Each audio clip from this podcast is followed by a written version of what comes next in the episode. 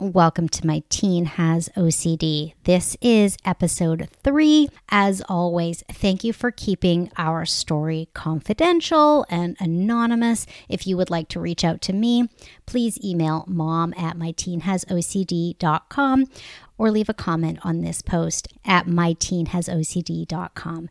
Thank you so much for being part of our story and our recovery. Morning. It is Monday, August 8th, and it is just around 8 o'clock in the morning.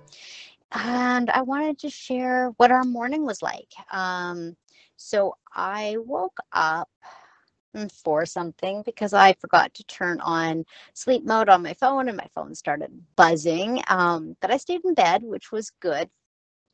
Got up about 6:15 and took care of what I needed to take care of. About 10 to 7, I got my daughter's food ready for breakfast so that she had breakfast this morning because she eats in the car.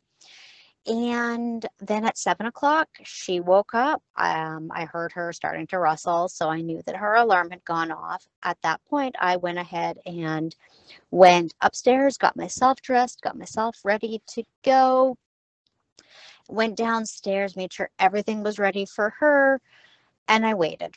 And that's what I do. I'm usually downstairs 7:10, 7:15, knowing that she'll be downstairs anywhere from 7:20 or later. The gym is about 25 minutes from our house. Today she got down there at 7:33.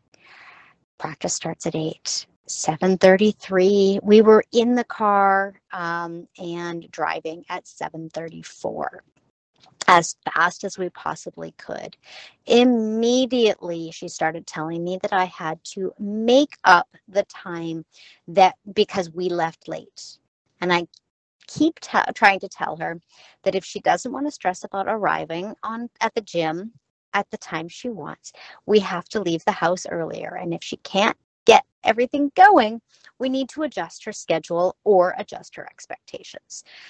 She won't even discuss it. She won't even anything. It's just, it's horrible.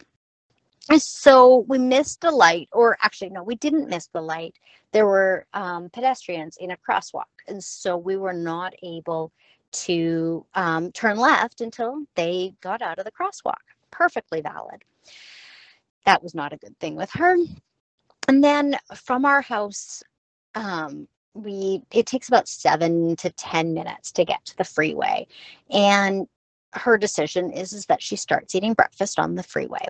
Between the time that we leave the house and we get to the freeway she expects her food which is in a couple of containers to sit perfectly still on the seat regardless of whether or not I'm cur- turning around a curve, making a corner, going over a, a road bump of some kind, um, stopping suddenly, accelerating. It doesn't matter.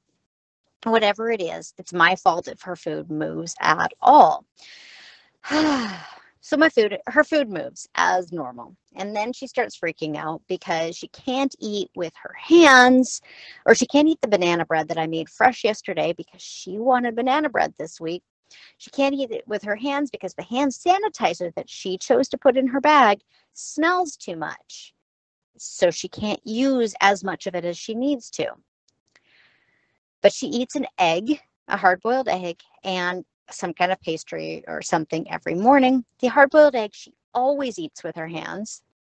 And lo and behold, she ate everything. She ate her hard boiled egg. She hand sanitized. She ate her banana bread. She hand sanitized. I think she hand sanitized five times in the car on the way here. And it took us about 25 minutes to get to the gym. It actually was a pretty good drive, but it's still stressful for her. And I don't want it to be stressful for her. And I'm not really sure what I can do to help her make it so that it's not stressful. Okay. That was our morning.